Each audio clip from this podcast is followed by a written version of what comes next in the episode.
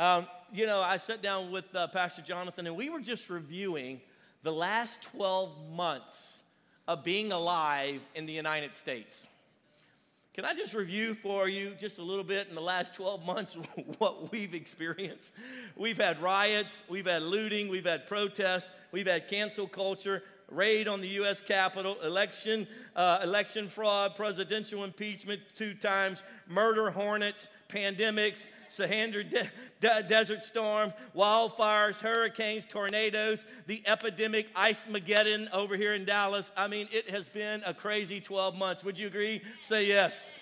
We have been in some storms, and uh, and it has been an exciting experience. If you're, if you're seriously tied into Jesus, if you're not, it has probably been all but unbearable.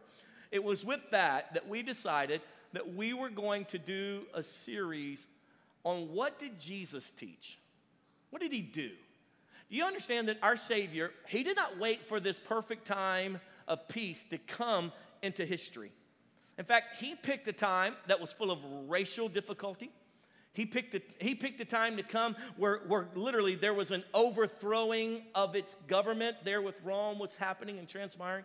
He, he picked to come in the middle of religious difficulty and unrest and conflict. When you talk about the racial wars between the Jews, Samaritans, Romans, Greeks, and all that was happening in his time, much more intense than even what we experience here more recently in the United States and have for many years. The unrest, the famine, the racial inequality, Jesus put himself right in the middle of it. And so I think it's proper that as we are in the midst of what I would say are going to be ongoing storms, I think the concept of easy living is out the window. Would you agree with that? I would say that's probably where we're at now. And uh, depending on your eschatology, uh, which means your concept on end times, Uh, you may think that we are not quite there. You may think it's already happened. I, I'm not sure where you're at. But at the very minimum, the Bible calls it birth pains. We are at least in the birth pains. And so with that being said, how shall we live? What will we do? How will we guide our families? How will we make decisions? And it's with that that we thought it real important this month especially to look into what Jesus taught, how he lived, the life of Christ, the life and teachings of Jesus. So with that being said, would you turn to Matthew chapter seven? We're going to kind of pay attention to this one uh, pretty impactful passage. Jesus is wrapping up his Sermon on the Mount in Matthew chapter seven, five, six, and seven. He's, uh, it's his famous teaching, the Sermon on the Mount. It's probably the most extensive teaching that we have of his. And he literally lays out his base foundational, uh, you know, theological teachings or doctrinal pieces. And so with that being said, verse twenty-four, Matthew chapter seven, look at Jesus say it like this. It says, therefore, everyone who hears these words of mine and puts them into practice is like a wise man who built his house on the rock. Very good. Verse twenty-five, the rain came, the streams rose, the pandemic hit, ice storms went all around. People were mad about masks, not mad about masks. People were going to get the shot, not going to get shot. And the winds blew and beat against that house, yet it did not fall because its foundation was on the rock. Verse twenty-six, but everyone who hears these words of mine and does not put them into practice is like a foolish man who built his house on sand. The rain came, the elections came, the controversy came, the frustration came. Everyone was lying on social media. The streams rose, the winds blew and beat against that house, and it fell with a great crash. What do you think Jesus is really trying to get forward here? What's his goal in this teaching? Well, let me just kind of give it to you real easy. He's trying to motivate us, the people listening, to, that they would that they would listen to his life-giving truths and put them into practice. What he's trying to do is storm-proof us. Everybody say storm-proof. He's trying to storm-proof us. And as I dive into this, I, there's a number of observations I'd like to make. What do these two wise and foolish people have in common? The first observation I would make about what they have in common is that they both have the same dream. They're both dreaming the same thing. They want a nice house. They're going to build a nice house. They, they, want, they want safety for their family. They want a, a roof over their head. As Jesus is using this illustration, he says, two different groups of people build this house, a wise man and a foolish man. They, build a, they have this in common. They want to build a nice place, a protection for their family. They want to have ease and comfort, something that they can call their own. They build a house. Here's the second thing that they both have in common is that they go through a storm. They go through a storm. Write that down. They go through a storm. Because I would like to present to you that being a Christian doesn't shield you, shield you from the storms of life. Just because you're a Christian doesn't mean bad things are not going to happen to you. Jesus was confronted with this truth, and he says, listen, it rains on the just and the unjust alike. Bad things happen to good th- people. Good things happen to bad people. Such is life. There will be storms in your life. They're probably even more intensifying in our nation. So the question is not whether or not we're going to have storms. The question is, are, will you be able to weather the storms? That's the question on the table today. And you see, you're either in a storm, coming out of a storm, or heading into a storm. You know, we, we have a precious, precious family in our church, the Barrientos. And Mama Barrientos, she graduated this week and went into heaven. Now, that family right now is in a storm. Nobody wants to lose a loved one, even though um, Mama Barrientos was one of the greatest women of God in this church. Nobody wants to lose a, a family member. That's a storm. That's a time of difficulty. That's a position of difficulty. Both this wise man and this foolish man both had storms. They, all of us are going to go through storms, but storms don't have to destroy your life. Storms only destroy your life if you're built on sand instead of built on rock. It's not the storm that's destroying your life. It's not that you got a bad diagnosis that's built, that's destroying your life. It's that what are you built on that's destroying your life. It, it's not that you got that certified letter in the mail that's going to destroy you. It's what are you built on. The wind will come. The rain will fall. The water will rise. It will beat against your life. What will you do? Will you fare the difficulties of life? And Jesus is giving us clear teaching on how to actually build properly so that we will sustain the storms of life. Here's the other thing they both have in common, and that is they both heard the words of Jesus. They both heard the words of Jesus. Jesus says to the crowd, everyone who hears these words, he says the one who hears these words and puts it into practice is a wise man. The one who hears these words and doesn't put it into practice is a foolish man. Both of these, the foolish man and the wise man, both heard the words of God. How many people are sitting in church hearing the word of God, hearing the same messages but not putting them into practice? How many of you know, know the Bible? I can't tell you how many people say, oh, I know the Bible. I went to Bible school back in nineteen seventy-five. Great. But, sir, you're still mean. And, and, and you're still bitter. And, and no one wants to be around you because you've heard all of this, but you haven't put it into practice. These both heard the word of God, sat in church, read the Bible. They both heard the words of Jesus. But in Jesus' illustration, one put it into practice and therefore saved his life and his family's life, and the other one did not put it into practice and therefore destroyed their family and their life. What do they not have in common? Let's observe this for a moment. What do they, these guys not have in common?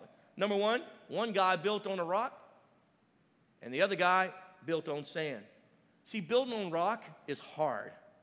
It's difficult. If you've ever had a friend that lived in Colorado and built a house, it takes much more intense planning. You have to get all types of surveys done. You have to work uh, at, at a whole, it's, it's extremely more expensive, if you will.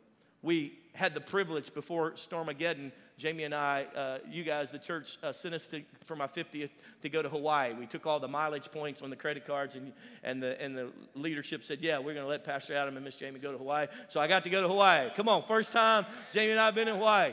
Thank you for that. And as we drove around this little island of Maui, it's not that little, but I was dumbfounded because I've only been on beaches and areas like down in the south in the Gulf, and, and you just don't build a house too close to the shoreline because it's all sand. Anybody know what I'm talking about? But they, they had houses built right up to the ocean line because the entire islands are volcanic rock. Rock came up from out of the ocean, uh, uh, uh, you know, the, um, the it exploded up, and now you have all this volcanic rock, and they build on this rock. It is very, very expensive to build in Hawaii, because they've got to build on this rock. It, co- it takes you more effort. It's more expensive. It's more time-consuming. That's what the one guy did. The other guy was not willing to do all of that effort. He built on sand. Why? Because it's easier. Shortcuts. Quick ways. And as Americans, we always want the shortcut. We always want to find the easy way through. And so the, pro- the problem is, you don't, many times we don't realize that trials, the Bible says, are working maturity in us. Count it all joy when you face trials of any kind, for you know that these trials are working in you to bring about perseverance, and perseverance, when it has its full work done, the scripture says, brings you into a place of maturity. Maturity. And you and I rebuke every trial. We hate every trial. We say it's the devil. Actually, it's creating muscles for us. And the reason why the rich, uh, the, the wise man, the Bible says, was successful is because he took the time to actually go forward, to get down into rock, to build it right. The guy on the sand, on the other hand, he just found an easy, clear path and just started building because it was easier and there was no difficulty involved in it. It was an easier way. Which brings me to the thought that the biggest contrast is what they did with God's word, these two. One put it into practice, and the other one built as he saw fit. As he builds on that sand. You know, I, I was thinking about this not so long ago. During, during the economic downturn, uh, Jamie and I uh, started looking at all these foreclosures. There's a particular house in Lake Ridge neighborhood, which is one of our premier neighborhoods here in the Cedar Hill area. Most of, the, most of those houses are built at half a million and upwards. And I'll never forget walking into this house. They wanted one hundred fifty thousand dollars for like a fifty-five hundred square foot house. Track with me during, during, uh, you know, during the economic downturn of oh eight. We came walking in this house. As soon as we opened the door, there were marble floors in the opening. I was like, whoa, who's got the kind of money for marble floors? We walked across. When you went in the master bedroom, the master bedroom must have been twelve hundred square feet. It was huge. And then it had this huge bathroom area, and in the bathroom area was a spiral staircase to a second hidden room above the bathroom. I don't know what they did up there or what that was for, but that was just cool. The closet itself was bigger than my house in the master bedroom.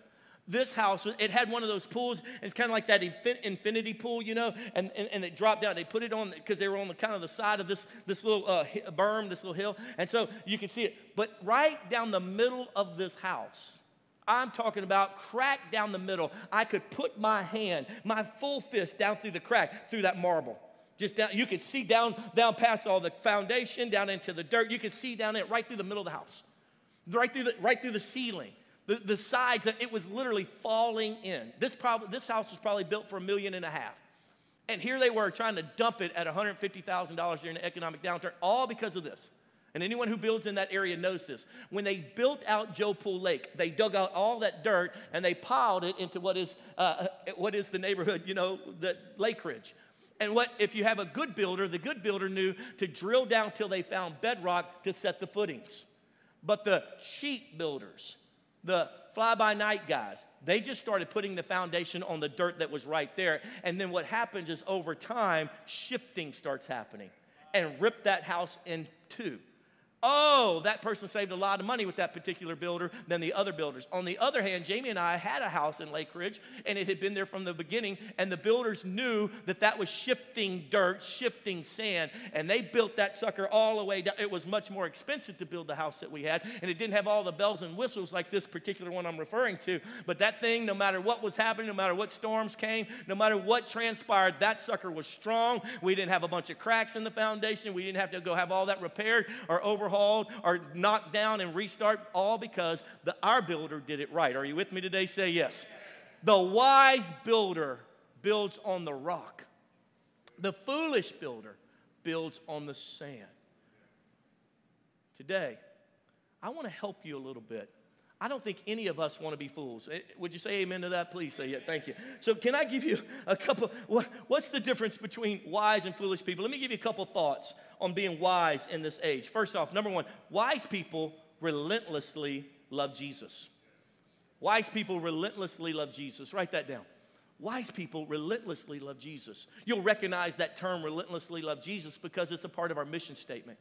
Here at Hill City, our mission statement is to relentlessly love Jesus, his church, and the hurting. To relentlessly love. Not a little come to church every now and then, hope to be a decent little Christian. I'm talking about I am chasing after a relationship with the King of Kings and the Lord of Lords. Look at Psalms uh, twenty-seven. David says it like this in verse four. One thing I ask of the Lord, this is what I seek, that I may dwell and the house of the Lord all my days, to gaze upon the beauty of the Lord and to seek him in his temple. Verse five, for that in the day of trouble he will keep me safe in his dwelling. He will hide me in the shelter of his tabernacle and set me upon a high rock. David had, an un, had a revelation.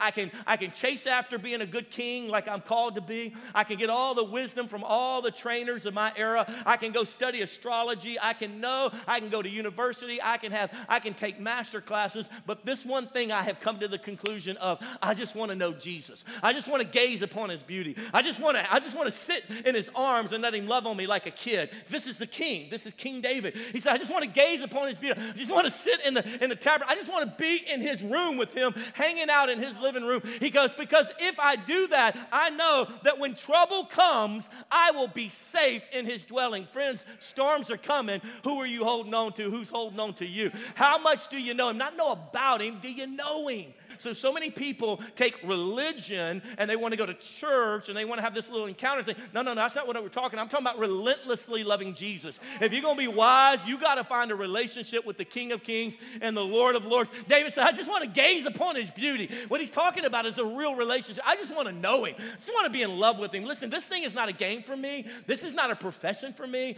I'm not, I'm not a pastor because, you know, I can make money here and I can't make money somewhere else. No, no, no. I was called to help you get closer to him. That's what he's called me to do. That's my whole job in life, is to help you get closer to him. But if you don't get closer to him, friend, you are a foolish individual. You're building your life on sand, and you got all these wonderful things that you learned in university and all these things that you follow this person over here and their podcast, and they're so wise. At the end of the day, you better learn your Savior. You better be best friends with him, because that is the only way you're going to protect against the storms. Are you with me? Say yes. Know the Lord your God. Here's a second thing that wise people do, and that is wise people maintain a teachable spirit. They maintain a teachable spirit. Their attitude has changed from I have so much to say to I have so much to learn. The older I get, the more stupid I realize I am. Are you with me? Have you ever been in a conversation with a group of people, you didn't know everybody in the circle, and you start talking about some stuff that you know a little bit about, only to realize afterwards that a professional on that topic was sitting in a circle and never said a thing? That probably never happened to you guys because you're smarter than me. But I've probably done that a hundred times. And then like, why didn't you say anything? Well, you was doing a pretty good job, but you, it wasn't, half of what you said wasn't right. I'm like, well, wait, wait, just say something. It's, a, it's an embarrassing moment, right? You and I must learn to stay teachable. Look at Proverbs nine and eight says, do not rebuke mockers or they will hate you. Rebuke the wise, and they will love you. Why will a mocker hate you if you rebuke them? Because they're unteachable. This is the reason why I don't use my social media platforms to rebuke mockers. They'll hate me for it. They won't learn anything. It's not the best way. The best way is to be one-on-one in relationship with someone where you can help them and you can actually explain to them how the Lord says it or sees it or, or, or pronounces it. And he says literally, do not rebuke them or they will hate you. Rebuke a wise, rebuke the wise, and they will love you for it. Let me give you a couple thoughts. How do I know if I have an unteachable spirit? Let me give you a couple thoughts, a kind of litmus test. A few ways to tell that you may or may not have a, an unteachable spirit. Number one, chronic failure in your life. And take this straight out of Scripture. This is, I'm not getting this out of some psychology magazine. Straight out of Scripture. Proverbs thirteen eighteen. Poverty and disgrace come to him who ignores instruction, but whoever heeds reproof is honored. See, I just keep failing. I fail at this. I fail at my last job. I'm failing at this job. I'm failing at this job. Might be that you're not teachable. Have you ever had somebody work with you that wasn't teachable? Is it not frustrating? Go look at their resume. They had thirty, forty, fifty job experiences. Like, like you couldn't work that many jobs in a while. How come this is your third job in six months? It could be that you're not teachable. Well, I just don't find her, and they just judge me, and they're just, hmm. And I would imagine that most people won't correct you because to correct a mocker, only to have them hate you. It's, it's almost not worth the time. The Bible actually says it like this, do not throw your pearl before swine. In other words, don't take the precious truths that you've learned and give them to a pig. What do pigs do? They destroy everything. Yep. State of Texas, you can kill a pig anytime you want to. You can shoot them in the night. You can shoot them during the day. You can hit them with your truck. They don't care. Get rid of them because they're destroying all of the good farmland because they multiply so fast and all they do is destroy. And so they make good bacon sandwiches. So they're just free, free for all. Here's a second way, maybe, you can tell that you have an unteachable spirit, and that is that you're argumentative and defensive. Argumentative and defensive. Listen, this is not my message. This is straight from the Word of God. Proverbs twenty. I don't like any of this. I'm telling you right now. I'm like, ah. Proverbs twenty-nine one. He who is often reproved yet stiffens his neck will suddenly be broken beyond healing. Wow. Who is often reproved yet stiffens his neck will suddenly be broken beyond healing. If you find yourself constantly in arguments, if you often find yourself being defensive about lots of things in your life, maybe, just maybe, you have an unteachable spirit. You say, well, that's just my nature. I was just made to fight. Mm, actually, the Bible says that when we become believers, that the peace of God begins to permeate our hearts, that we can walk in peace with all men. In fact, the Bible tells us to walk in peace with all men to the best of our abilities. And so, and so, quite honestly, I have found there are those that I have tried to help, and they, I, you just can't teach them. And you, so you say, hey, what about this? And they'll argument.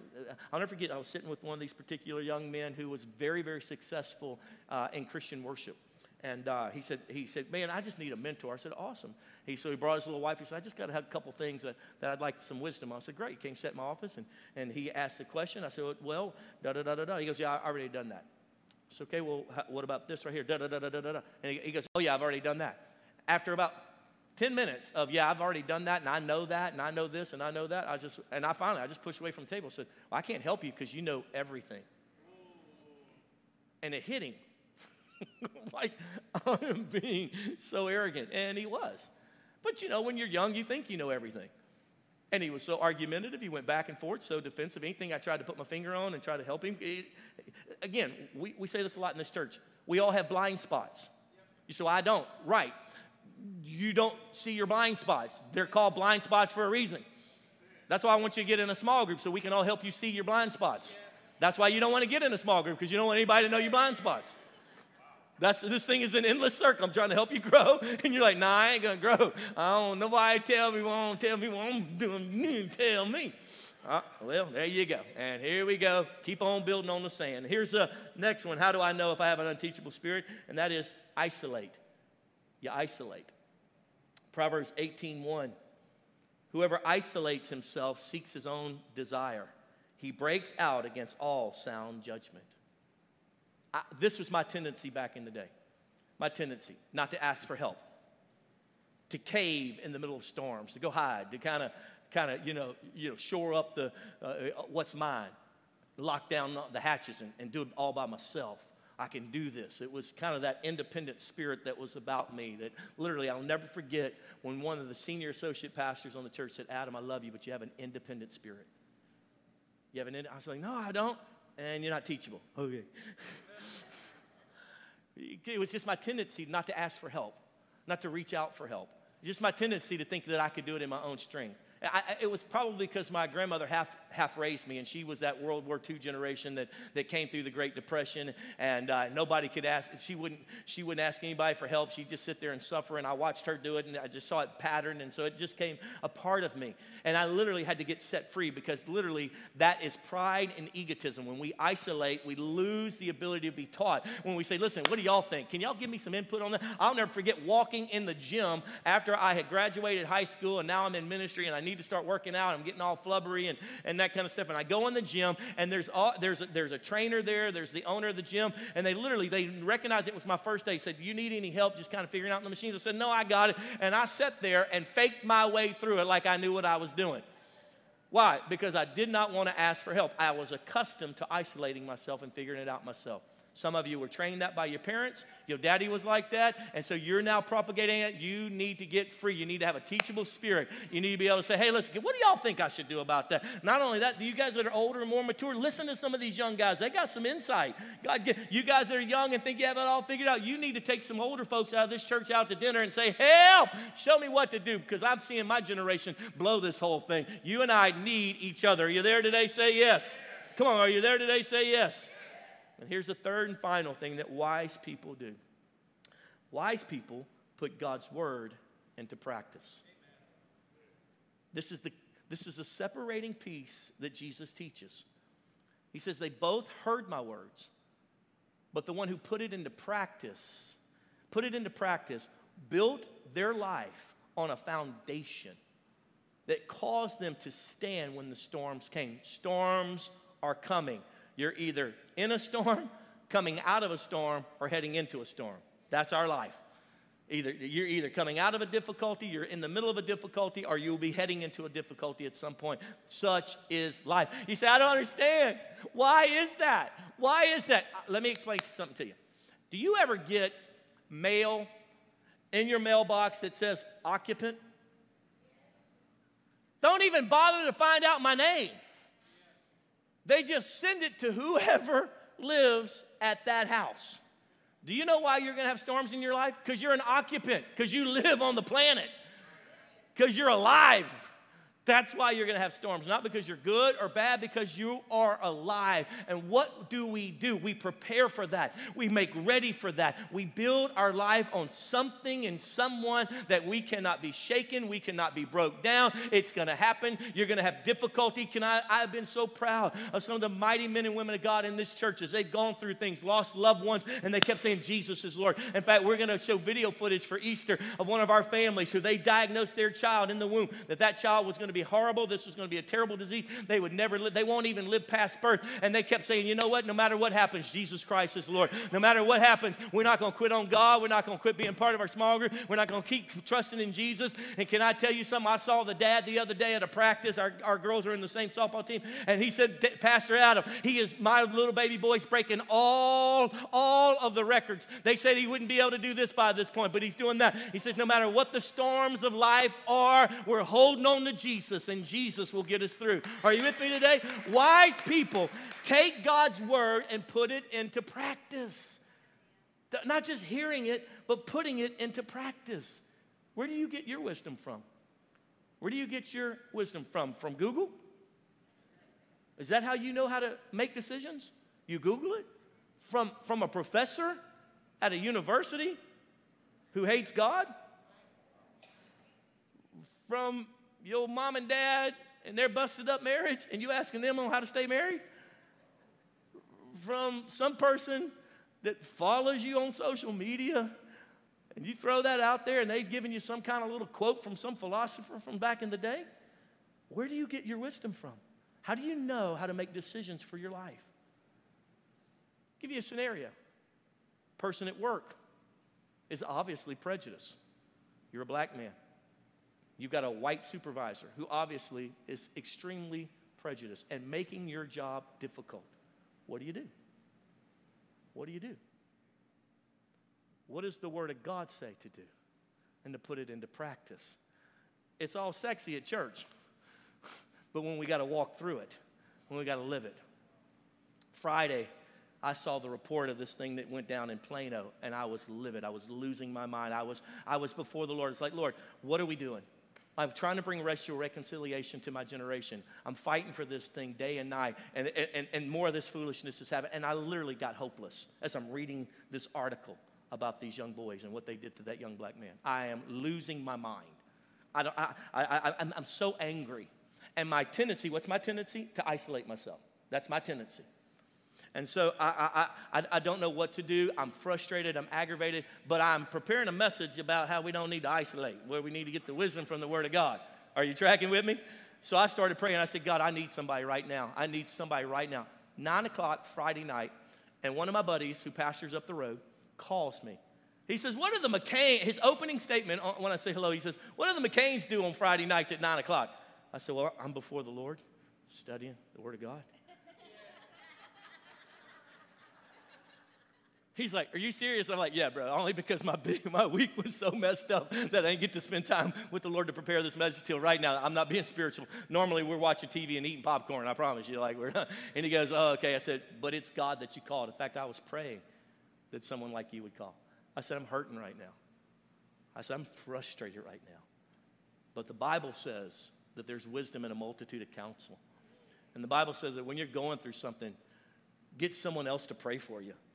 And I know I'm a pastor, and I said, and I told, I, my tendency when I answered the phone was, go, praise the Lord, everything's going great, brother. Woo-hoo. Man, Hill City's doing it, man. Hallelujah. Praise the Lord. That was my, that's what I saw modeled. And I, and I just wasn't going to do it this time. I'm like, I'm going to be authentic. I need help. And I said, I need you to pray for me. I said, I'm trying to pastor a multiracial church in the midst of stupidity. This world is messed up, and we're trying to come together, and I don't even know what to say half the time. I'm just trying to, I just, I don't know what to do. And he said, let me pray for you. And he started praying the prayer of faith. By the time he was finished, I'm pacing the house. Yeah, get, get under me, devil, in Jesus' name. I mean, just, because I humbled myself. I did what the Word of God said. Humble yourself in the sight of the Lord, and he will lift you up. I, I took what I found in the scriptures and I put it into practice. What will you do when you and your wife look up one day and like we've been so busy building a family that we stopped building our relationship? What will you do? Who will you go to? Where will you find your wisdom from? Could I propose to you that Jesus made it super clear in his original teaching on the Sermon on the Mount? The wise man took my teachings and applied them. And therefore, when the storms of life came, they stood and did not fall. The foolish man heard everything I was saying, but did not apply them to their everyday life. So when the storms came, it destroyed them and destroyed everything about them. twenty twenty was a year of watching Christians get destroyed. It was embarrassing because I realized that many Christians have heard the word. They love their little one-liners from their favorite person on, on TikTok or their favorite person on social media. They love their little one-liners, but they don't apply it to their everyday life. You and I, Hill City, we will be the Christians who are wise, not because we're smarter than everybody else, because we got enough sense. If Jesus said it, I'm going to do it. If Jesus said it, I'm not going to argue about it. I'm in love with him. I'm relentlessly pursuing him. If he said it, I don't even like it, but I'm going to do what he said. Why? Because he is the master builder. The creator knows how to protect us. The creator knows how to build us. The creator who loves us, who cares about every aspect of our life, does not give instruction to harm us, but only to help us. Are you with me today? Say yes. There's nothing worse than looking at a four-year-old and trying to explain to their little dumb mind why sticking the fork in the socket is not a good thing to do. And they're like, I want to, I want to. And you just want to whoop them up one side and down the other. And I would imagine that all of heaven looks at us throughout the week and goes, ah, just do what I'm telling you. Just, just trust me. I got your best interest in mind. Oh, dear Jesus, help us. See, both of these guys had biblical information, but only one had biblical application. Take the Bible and apply it to your life. You say, I need wisdom in this, Pastor. Go search, seek, seek it out. Early on in my Christian walk, because I did not grow up a Christian. I had, I had a real, real uh, mind that was full of dirty images, a lot of porn growing up as a kid and, and not knowing God. And that time I got saved, and those images didn't just go away. They just didn't go poof, because I got saved. And then I got baptized in the Holy Spirit and had this little prayer language. I thought, if I pray in tongues, hours and hours one day, poof, all these images will go away, and I'll feel good. And that did not happen. And so what I realized as I was in Bible school, one of the professors taught, the Word of God will wash and cleanse your mind. So I went and I found every scripture on purity. I found every scripture against, against perversion. I wrote them on three by five cards, and I began to apply them to my mind. I, I apply them to my life. And I'll never forget that I would get in these moments of temptation. And guess what the Bible said to do with youthful lust? Flee it. I didn't have to argue about it. I didn't have to come up with some plan. So I didn't have to, you know, if I get this thing and this thing, I just started running away. Every time I start having a moment in front of the computer, I just take off running because the Bible said, flee youthful lust. I went through those scriptures over and over and over again, and I did everything everything they told me to do, and I'm happy to report to you that your pastor is not a pervert, he's not cheating on his wife, come on somebody, that he's pure, not because I'm so great, because back in the day, I took the word and I applied it to my life. I began to build a foundation so your family can trust coming to this church. Why? Because back in the day, I applied it, so I have a strong foundation no matter what comes, no matter how many pastors are falling in foolishness and sexual sin. You can say, "Ooh, my pastor got a better foundation." Why? Because when he was a young, stupid, young minister, young Christian, he applied the word of God. Start applying the word of God, and you will not fail. The storms will come, they will rise, and you'll keep standing. They'll shake the house, but they'll not tear down the house. They'll bump up against it, but you'll still be standing. And when all the waters subside and everything around you is crushed and broken, they'll look at you and say, "Can we come stay with you? Because you're the only thing still standing." Are you with me today?